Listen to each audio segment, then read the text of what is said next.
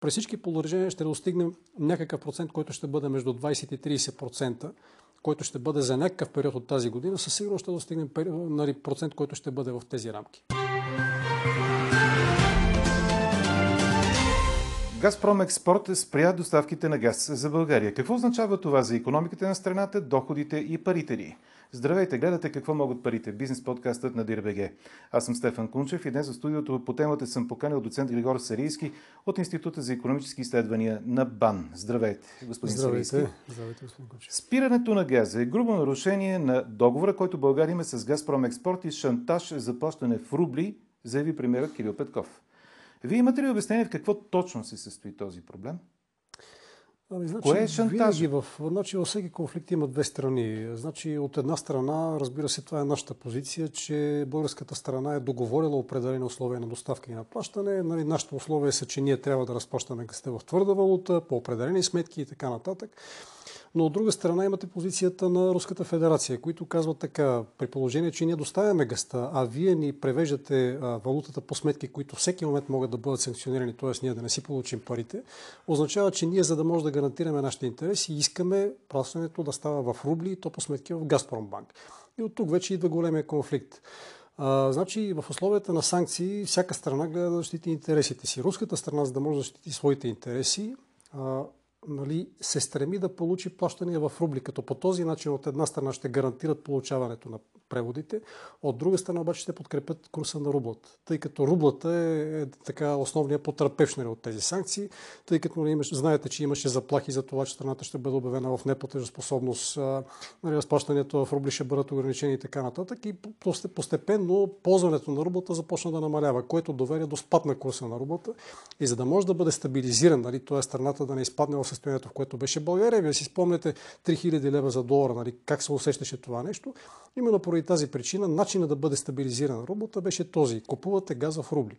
И за да могат да мотивират покупката на газ в рубли, руснаците какво направиха? Предложиха една така наречената двустепенна схема на разплащане, според която Европа и България в това число ще продължават да привеждат твърда валута. Евро, долари, просто каквото ви душа иска. По сметките си в Газпромбанк. Газпромбанк, точно така. така. Като Газпромбанк открива рублева сметка на същия титуляр, нали, т.е. в случая на българската страна. Но кой превалутира? От превалутира Газпромбанк, точно така превалутира Газпромбанк, като имаше едно окръжно, нали, преди по-малко от месец от страна на Руската централна банка, които казаха за всяко превалутиране комисионата не може да бъде по-малко от 10 рубли. Тоест, нали, при такова превалутиране и 70-80 рубли за долар, приблизително около една седма, една осма ще ви бъде комисионната.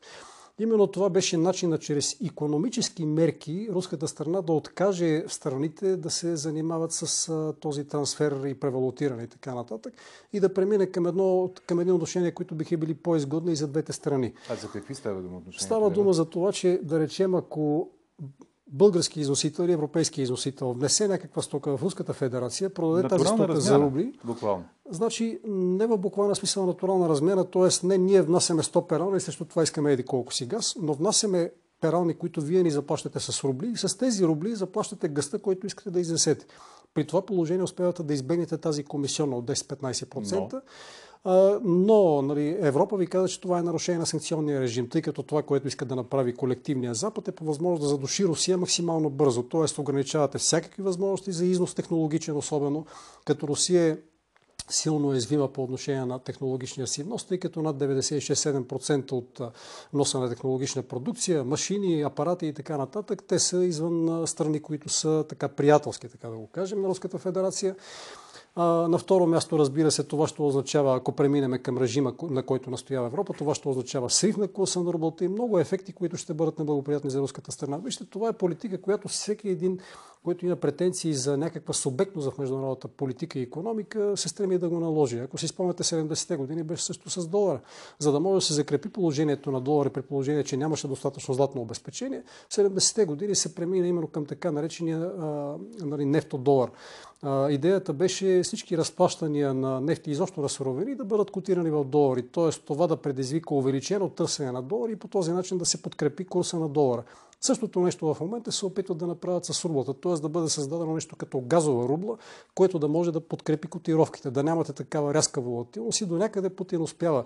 Тъй като, ако сте обърнали внимание на, на, така, на информационния поток, буквално вчера имаше едно изявление от Карл Нихамер, че Австрия е съгласна да, нали, да премине към тази двустъвкова система на разплащане. Аналогично а, беше така съобщението от германската страна, като за Унгария, нали, за нея няма никакво съмнение. Те още от начало казаха, че за тях това не е никакъв проблем.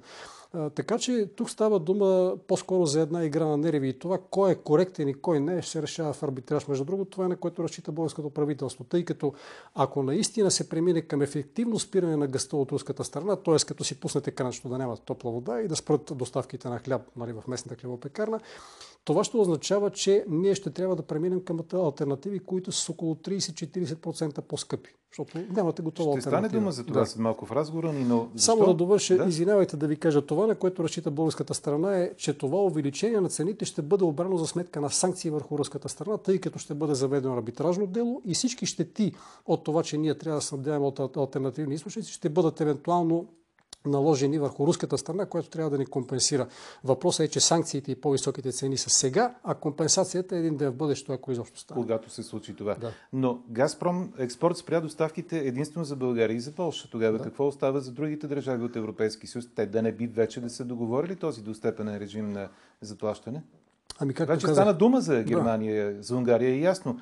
Но mm-hmm. Австрия, но всички останали какво? Защо само ние тогава предприемаме такива стъпки?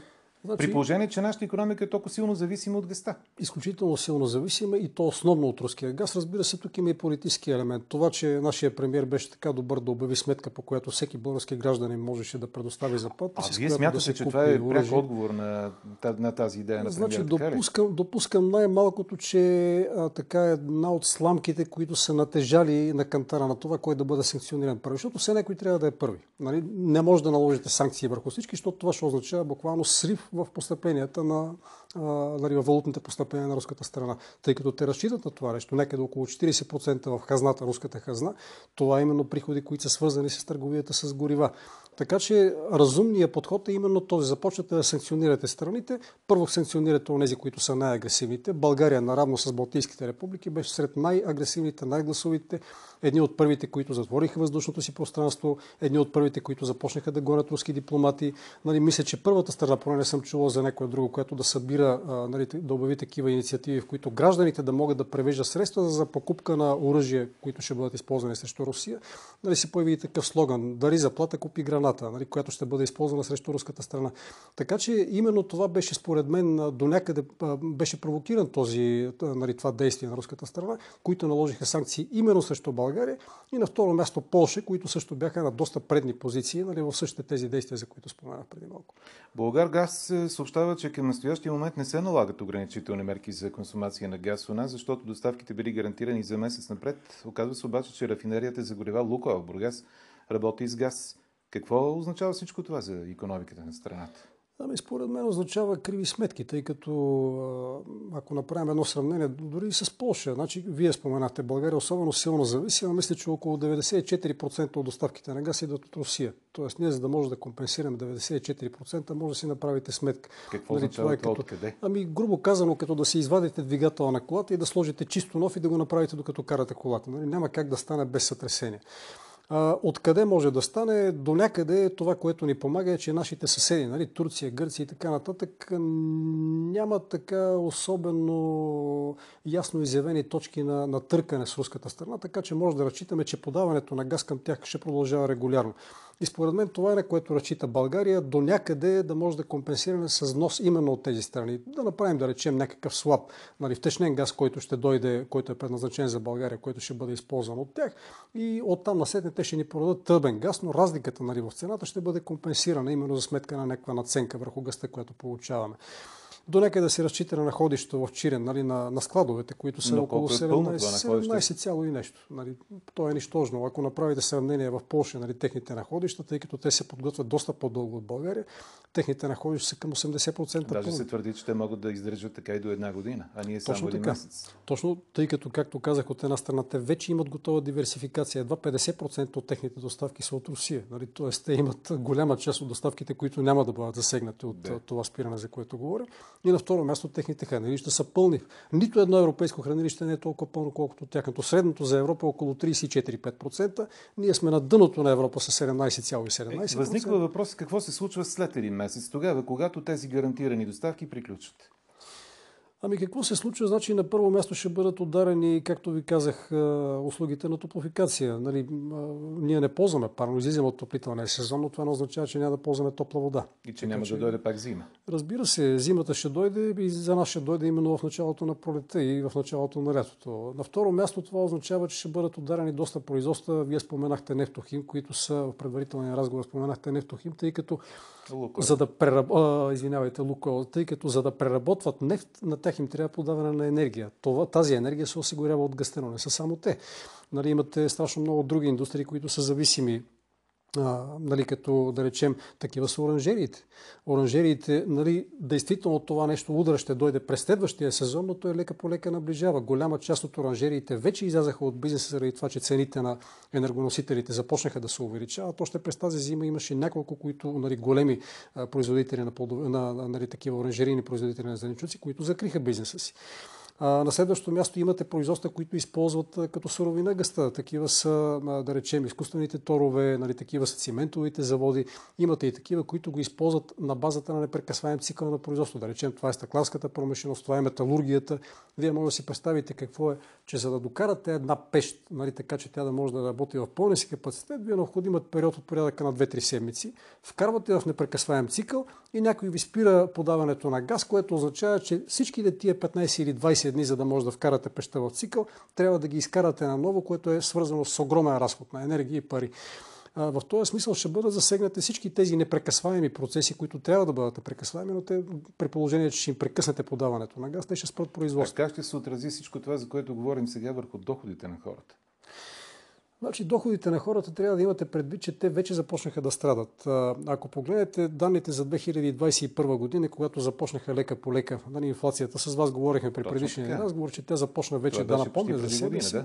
да, преди година. Тогава още очаквахме нали, достигането на доцифрени темпове. Верно, достигнаха декември, но в февруари вече имахме 10%.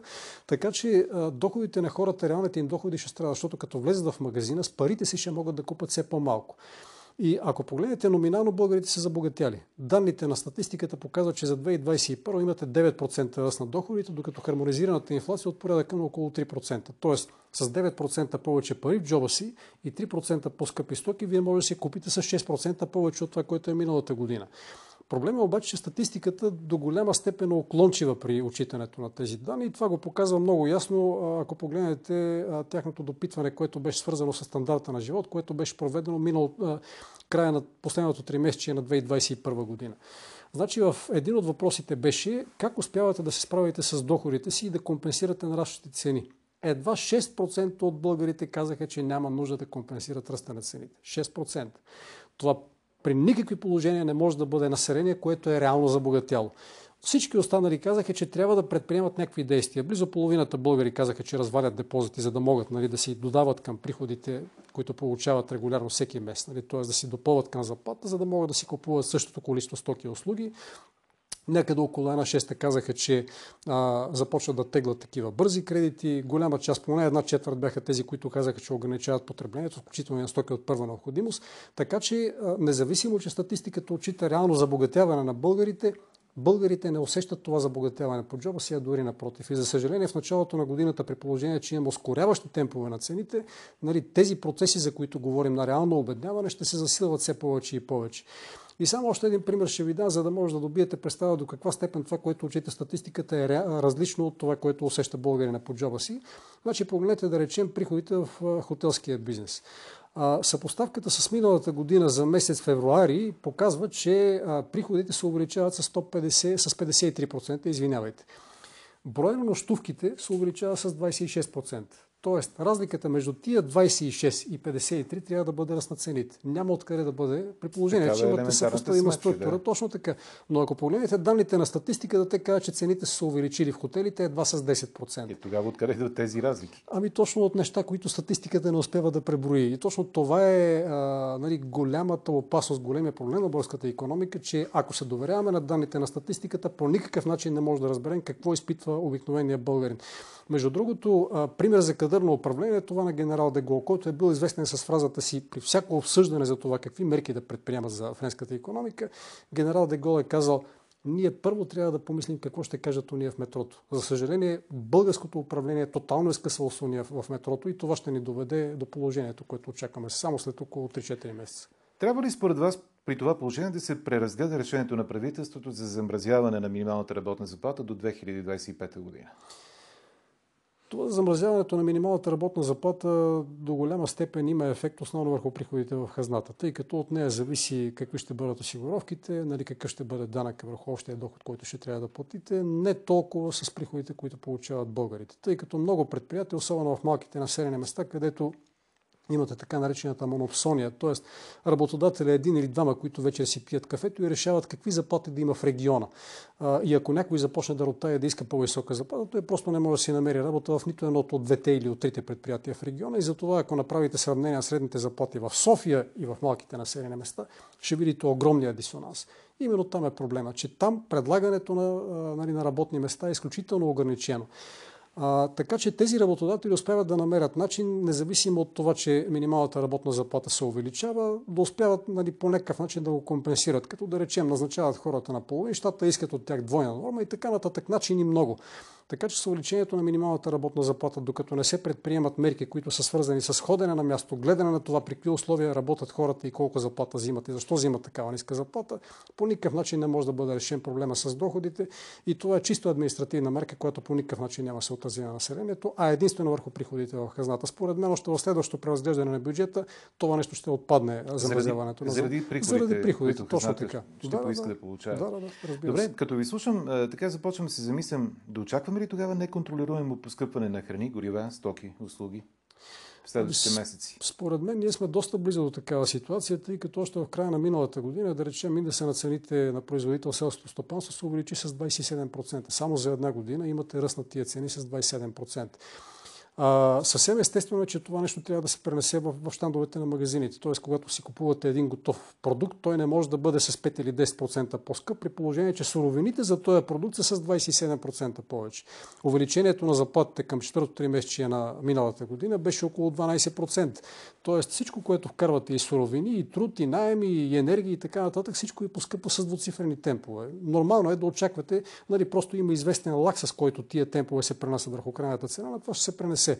На второ място, ако погледнете индекса на цените на производител, за февруари са последните данни, с които разполагаме, ами ние достигнахме 18% нали, в преработващата промишленост. И не слагам останалите сегменти, тъй като нали, рододобива и така нататък не е нещо, което пряко влиза в кошница на потребителя, но преработващата промишленост означава, че производителя доставя в магазина с 18% по-скъпа сток. Е, не може магазина да свие наценката и фактически по-ниската инфлация да обере луфта той. Съвсем естествено е, че това увеличение ще се пренесе върху крайните продукти.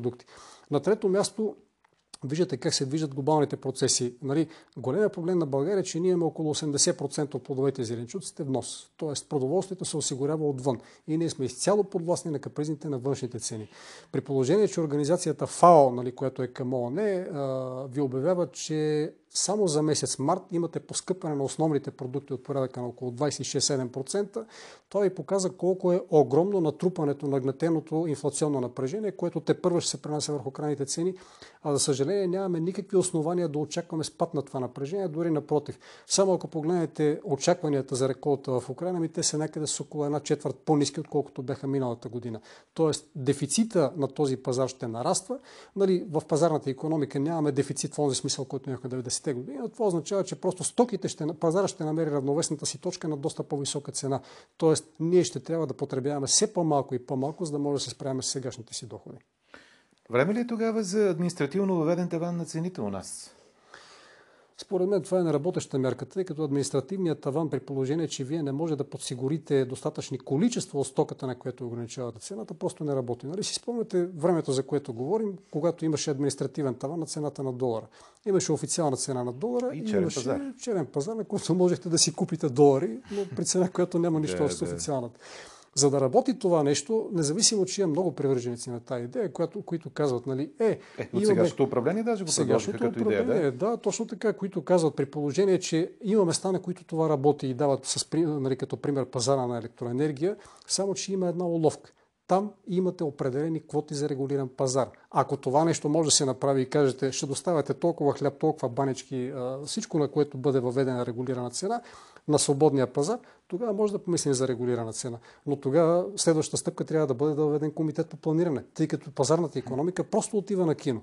В този смисъл, за да се направи такава мерка и да бъде работеща, трябва да има нещо отдолу. Или квоти за регулиран пазар, както ви казах, което е абсурдно дори да се мисли за такова нещо, или по някакъв начин правителството да може да изкара по подобие на замисъла на, на тази петролната компания, която беше ликвидирана още в зародиш, но да бъдат изкарвани количества, които ще бъдат на регулираната цена. Аналогична е ситуацията, да речем, с, регулирания, с цената на еврото. Там също имаме регулирана цена. Имаме таван на цената, казва ви се 1,9558.